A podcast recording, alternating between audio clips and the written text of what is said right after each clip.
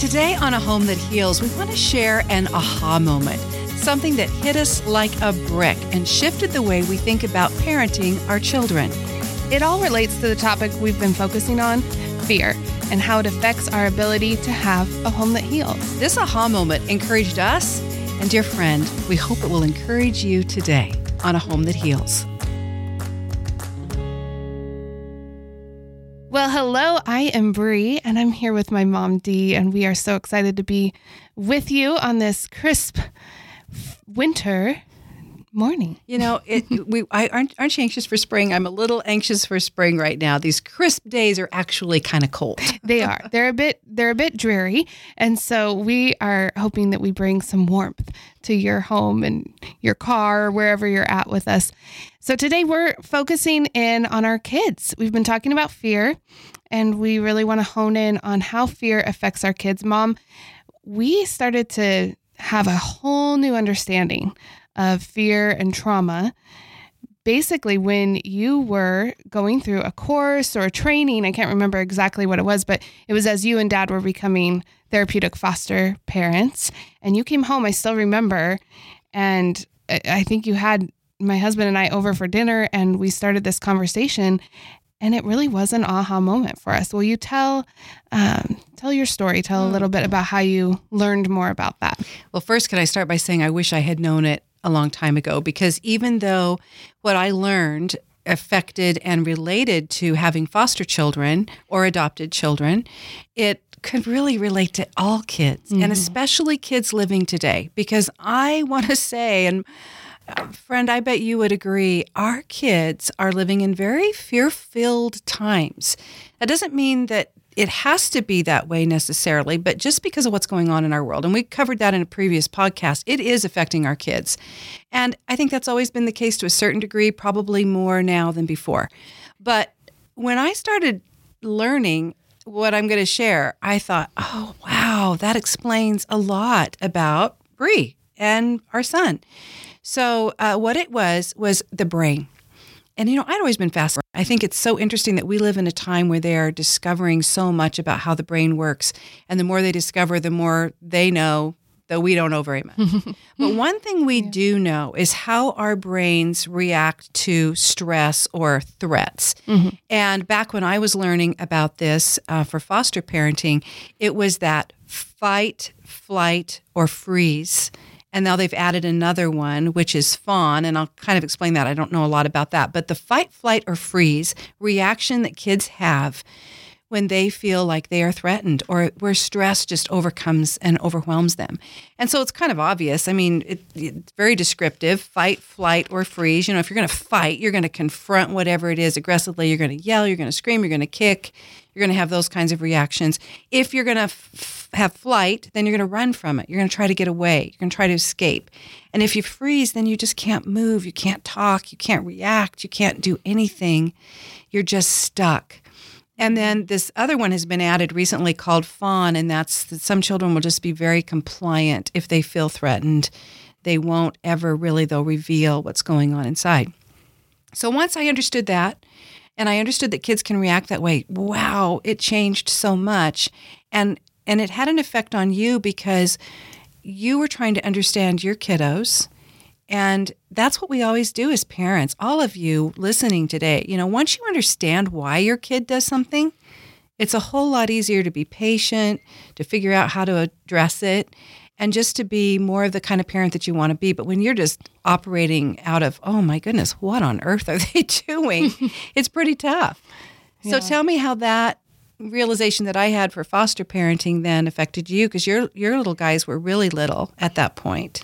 They were, but they were starting to get out of the typical tantrum phase. So I had chalked so much up to the terrible twos. And I think a lot of us parents do that. And we just assume that. And honestly, I think it God gave that to us so that we can get through that phase and not take too much offense to it and not, you know, we just kind of roll our eyes oh, and oh terrible twos. terrible yeah. twos. And and you don't feel this urgency or this concern, but they they had well passed the terrible twos. And I was watching other kiddos who were doing just fine and they were growing. And I would continue to say, please use your words, use your words.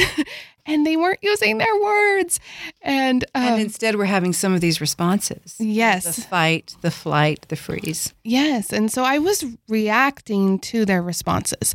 I was um, not responding to their responses. And I wasn't really understanding the deep um, rooted cause of those responses. I just was looking at the behavior. And I had read so many books and tried so many different techniques on how to handle, you know, the strong-willed child and uh, the difficult behaviors The that we were explosive facing. child. Explosive Mhm. child. And there is, there's so many good things to take away from some of that. You know, they even talk about, uh, you know, some brain activity and and how it affects all of that, but it still wasn't working. It just Mhm. we weren't getting anywhere with it. And maybe you should kind of rewind just a little bit. There might be some people who haven't been on our blog at a home that heals, or maybe they haven't heard you talk about your kids. Maybe just give a little bit of background about your kiddos. So we had been introduced to this idea of trauma and um, how it can affect children even in the womb and even very young because we did grow our family through adoption. And the, the resources for adoptive parents are growing i know by the year. I think I didn't notice as much when we went through the first adoption process with our oldest, but as we kept going through that process, I noticed more and more information being put out there and just really helping parents to understand and go into it realizing that even if they were um, getting their sweet newborn from the time they were a baby, that they still have endured trauma. They still have experienced trauma. So I I had been introduced to that in one way, but I hadn't really understood how that could affect their brain development, how that could affect uh, their responses and behaviors down the road as well as I would have liked. So I, I think when you really started going through this very deep training rather than just the surface training of understanding there's trauma, but then what do we do with that? That's when I started to look into it even more. And it helped me so much and it, we're still going through it. We're still I There's So- a lot to learn. a lot to learn, and there's still those moments. I I my our sweet little princess is going through a phase right now where she just oh she throws herself on the ground and she screams and she's it, she's it is the I mean, we have to keep ourselves from laughing sometimes because she she does this thing where she lays down and she cries, "I need help! I need help! I need help!" And you come over and you help her. You do everything you can, whether it's try to pick her up or grab her sweet little hands and try to pick her up, and she won't let you. She puts her full weight down and will not let you help help her. And Yeah. I keep thinking of you're the one that that had me watch that skit. Um, by uh, Bob Newhart. Bob Newhart. Thank you. I, I swear I always want to say Bob Newton. I don't know why. Bob Newhart, the just stop it. Just stop it. Oh, if you haven't watched that lately, so some of you young moms watch listening, you won't even know what we're talking about probably unless your mom tells you about it. But back, I think in the 70s, the Bob Newhart show, he was like a, a psychologist and he had this lady come in for her session and she's telling him about this fear that she has. I can't remember now. Do you remember what it was? What I don't remember. I, I need was to watch it again. It was an irrational fear. Anyway, and so his his advice was, well, stop it. and then she'd try to say something, well, just stop it. Just you know, it. it goes on and on and on. Mhm. And that is somehow that's how you feel a lot of times, Yeah. especially with kids. yes. Stop it. Or I'm trying to help you. I'm right here, baby girl. I am trying to help you off the ground as best I can. So it it it still is a challenge. I, I don't want to act like we aren't going through that right now. You know, I, we're right there with you. If you're listening, Mama, and you're having a hard time with these behaviors and these challenges, then we're a friend that you can come alongside and we can completely and utterly feel for you. But today we we want to bring some hope into this because while I was reading all these books and trying all these different things, what I also realized is the power of the simple things that again God has ordained and God has planned for families to be healthy and to grow and um and to have positive childhood experiences that can kind of combat these negative traumatic events. Um, I know we've talked a lot um, about the ACEs. You're right. And if you're listening, we aren't going to dive too deep into this. Uh, we're going to share some more on the blog, but maybe if you can explain the ACEs, so then we can share later on in this podcast about those ways to combat Right. them.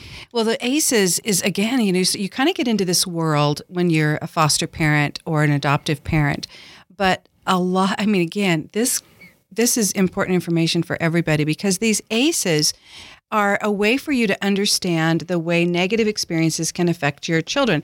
What it stands for, ACEs, adverse childhood experience, and it's a negative or unnatural experience that a child has that directly alters the way God intended for their minds and their souls to develop. And you know, it can be anything really. I mean, it can be, you know, sometimes uh, we- we've had a lot of families that have experienced death, you know, in the last year or two that was unexpected. And then, of course, because of COVID, it's had an added fear that that could have affected children that way. They have, um, gosh, all kinds of things. Things that can happen in vitro from maternal depression or stress while the child was being formed.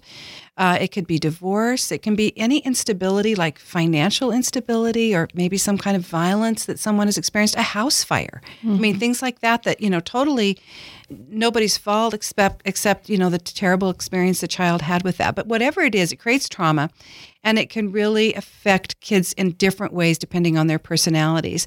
And the way God made our chemistry. Uh, you know, we have these negative experiences, but we also, with these positive experiences, can create more positive chemistry. So I know we're getting a little technical here, and forgive me for that, but I just want you to be familiar with the term because you might hear it because a, a child can have an ACE score, like how many traumatic experiences they've had. Mm-hmm. And so, like in your case, Bree, you've got different ACE scores for different kiddos. Mm-hmm. And the higher the score, the more effect that it may be having on them in how they, they have these different responses. So, mm-hmm. anyway, all that to say, there are there are ways that we can counteract the ACEs mm-hmm. by creating felt safety. How do we make children feel safe? How do we react in these moments? And so let's just go back to the princess, we like to call her, mm-hmm. and her her tantrums because I mean, we're kind of smiling as we talk about it now, but my friend, I want to tell you that some of these are pretty when she says help me help me it sounds like a child on the edge of a cliff saying help me help me. She's desperately asking for help mm-hmm. and that does something to a mommy's heart. Mm-hmm. You want to do something. Well, and it's so hard to understand. If I didn't understand the trauma and how that can affect, it would be so confusing to look at this little one laying on the ground. Uh, I'm trying to help her. There, she really doesn't need help. She knows how to get up on her own. She she doesn't truly logically need my physical help to get up off the floor. She won't accept my help emotionally either to get up off the floor. And so sometimes she doesn't really need help up. She just needs me to be there. And I think a lot of times my reaction, frankly, is irritation because it's at the wrong time. You've I'm in a rush. I The need to hurry. Yeah. Yes. And being reminded and just trying to close my eyes and take a breath and being reminded that this is a precious little one that God has made in his image. And I love her and I adore her. And she had no control over what she has experienced and the trauma that she is facing right now. But right now, what she needs me to do is get on the ground and look into her precious little eyes and see her and love her and help her up by just being there. Help her up by being her mama and by loving her through what this is going through. But that's very different when I look at it that way. I can do that. I can God gives me the strength to do that and when when um when I take the time to be to remind myself of that, I can do that in that moment. But if I just see the behavior and I just think she's being a little stinker and being rude or trying to make me late or if I focus in on that, then I'm I'm missing an opportunity of connection and I'm missing an opportunity to create a healthy home for her too. But there's so many directions we could take this right now. Mhm. I mean, one of the things, and I, I'm like, I'm looking at their that our time. I want to have you share about because when you're there in that moment, just being present, you told me something that I thought was so helpful and would be so helpful to a mom, a young mom in this situation, and that was something to do with the eyes. Tell, can you tell that real quickly?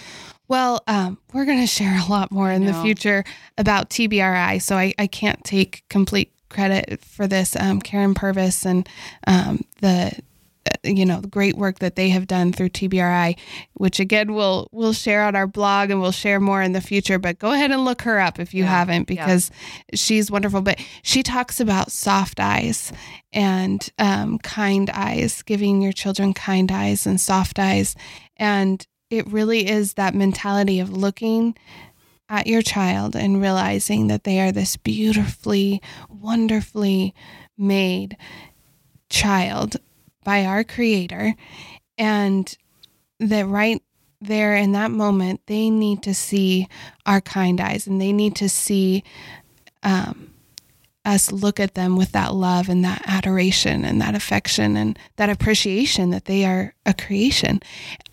I oftentimes when i i don't know if you're like me mamas but when i say hey look at me it's to give them the stare down it is and to you're give pretty good at that. I have noticed. i have Did I- nailed it Did I teach you that? No. no and i won't lie i kind of had a i kind of had this it- when i was a young mom i wanted to be good at that you know like when they talk about the mom who can just look at their kid in church and and give them the eyes and i knew my mama you know she was gonna do something fierce if i didn't listen and obey right then and there i i wanted to have that you know but that's not what our kids need. That's really not what they need. And i was doing that. I was i was giving them those eyes of you better you better shape up. And what my kids really need is me to give them those eyes that say you are wonderfully and beautifully created. You know, it's some to some people it might sound like indulgence, like indulging their brattiness. I mean, and it can even look like that to other people sometimes. But what you've taught me and what I think has impacted me the most as your mom is that you know your child. Mm-hmm. Nobody knows your child better than you except your husband. Mm-hmm. Maybe as well or, you know, in some ways better. But you you know your child. You know inside that this child is either, you know, just being willfully disobedient and off the rails, ridiculous, or if this child has a deeper need. And you it's hard to explain how you know that, but you had that insight to know. Can you say anything to a mom listening right now who just feels that way, but like you shared in our previous podcast, feels the pressure mm-hmm. because other people just think her kid is being a little brat? oh that pressure is heavy and i and i feel it i feel it fighting its way to the surface every day. So it's really something that i encourage us all and i'm talking i'm preaching to myself right now to wake up in the morning and just pray that the holy spirit would give you a sense of peace and strength and comfort that he has equipped you he has given you your child and he has given them to you for a purpose and he knew all along the trauma that they would experience um, or the hardship they would face and he understands the root cause of their behavior. But i i also would encourage you i mean just think of when when is the last time if you're acting like a jerk if you're acting kind of ornery and not very kind what's more powerful to you if somebody makes a snarky comment to you or somebody kind of looks at you sideways and and gives you that look like Shakes their head like, yeah shame on you or if somebody looks at you in love and kindly directs you but looks at you with those loving eyes. You know, there there's no indulgence in that. When when can we get enough of that?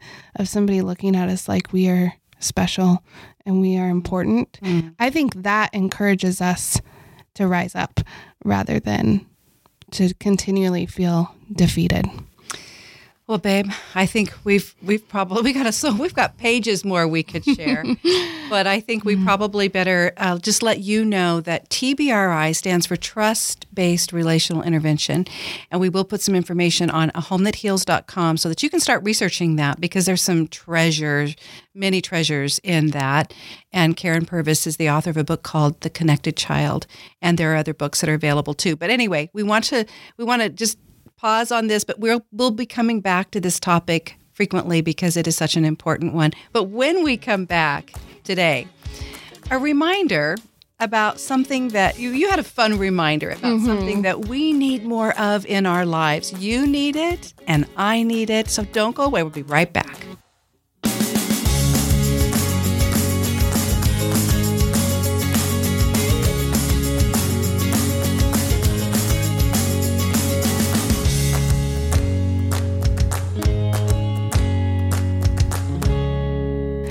All right, so mom, we have been on a hunt for animals for our therapy farm. That's right. This is our Barefoot Bluff update, ladies and mm-hmm. gentlemen. It sure is. If you follow us on Instagram or Facebook, you're kind of seeing how we're creating our own lifestyle therapy out at Barefoot Bluff. And one of those ways is we're trying to um, incorporate as many animals as possible because our husbands love it. Well, they they're learning to love it. I have to say. But Yeah. you've been really busy because you've been going out and visiting horses. yeah, we've been going and looking for a horse. We have one that we're going to be training, but we're looking for one that is already um, ready for kiddos to be able to ride and love on and and um, enjoy. So we went to look at this sweet horse. Oh my goodness, You're in love. I love. her. Oh, I love her. But I, I the story isn't about the horse. The story is about the horse women, and they there are these three women that were already out there, and then two more joined. So let's just set the scene here. Mhm. You're going out to like a stable or Yeah. someplace to see this horse and ride it, right? Mhm. Okay. Yeah, get to know it. And um, the owner was out there and she greeted me, but she had some of her friends with her. And I tell you what, they reminded me of how important it is to laugh. And not just, I'm not talking about the laugh, you know, that laugh where your cheeks hurt and your brain hurts because it kind of was, you, you were pushing it. You were, yeah, everything was kind of funny, but it wasn't that funny. And you're just, you know, trying to laugh and make everybody feel happy. This was the type of laughter that comes from your soul. I mean, these mm-hmm. women were laughing from the depths of their soul. And I have to say, it was even in the midst of us talking about some hard things. Really? Yeah, we were we were talking about some hard hardships that they were going through and and that and that we've gone through. But yet interwoven in those hardship conversations was this grand laughter. And I left there feeling like I had the best therapy session I have ever had in my life. Wow. so did you take away anything? Like, is there anything that we can learn from how that spontaneous laughter developed, or are you still kind of thinking through that, trying to figure that out? Well, I think you know I, how I am. I get home and I start researching mm-hmm. because I am just. I, I was like, you know what, we need to start inserting some more laughter into our life. And something I found really interesting as I started to research it is, did you know healthy kids laugh about 400 times a day? What? 400 times a day. Guess how many times adults on average laugh? I have no idea. 15. Oh, 15 Oh. which i thought about I, that doesn't surprise me i don't know that i laugh a whole lot more than 15 times a day so i'm going to try to laugh a lot more but i i do with my kids. That has been a technique my husband and i use when we start seeing them go down kind of a a, a rough road whether it's you know they're feeling angry or frustrated we just try to tickle them or do something to make them laugh because that completely changes their trajectory. And I thought it was so interesting that, uh, you know, of course, they have all these surveys out and and they have found that laughter literally alters our dopamine and serotonin levels and completely decrease, decreases our stress making hormones in the blood. And how cool is that? God literally made our bodies so that we can combat anxiety and stress and depression with laughter. We don't Oh, yeah. need to buy anything. We don't need to, you know, go out. It's the built-in drug. It is. yeah. It's the best medicine. So we wanted to leave you with that today. You know, I think it's just kind of fun to think about. Have you laughed today? Mm. Mm. No. Except maybe right now. right now. no. That's right. Have you maybe have you helped your kids laugh today? How can we be more intentional about that? There's just something for you to think about as we make our way through these days trying to make our homes homes that heal. Mm-hmm. And when we come back with our next episode, we're going to dive even a little more into these practical ways that we can bring more laughter into our homes, bring more joy into our homes, and really give our children that feeling of felt safety. Mm-hmm. That's on our next episode, and we hope you'll be with us. A Home That Heals is produced in partnership with 89.5 KTSY. To find out more about them, go to ktsy.org.